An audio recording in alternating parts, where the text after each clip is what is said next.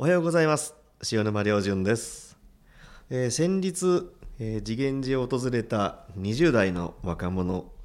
何か道を目指して自分は頑張りますと言うんですが、えー塩沼さんにちょっと質問があってきましたっていうことで、えー質問されたんですけども「そうって何ですか?」ってお坊さんのことですね聞かれた時に私が若い頃から一貫して考えていることが、まあ、お坊さんというその上に神仏がいらっしゃるとしたらその中間に一般の皆様がいらっしゃってその一般の皆様の心を癒したりまた、仏様におつなぎしたりっていうその一般の皆さんよりも下から支えさせていただくそういう存在なんだということを、私はずっと思っているんですね。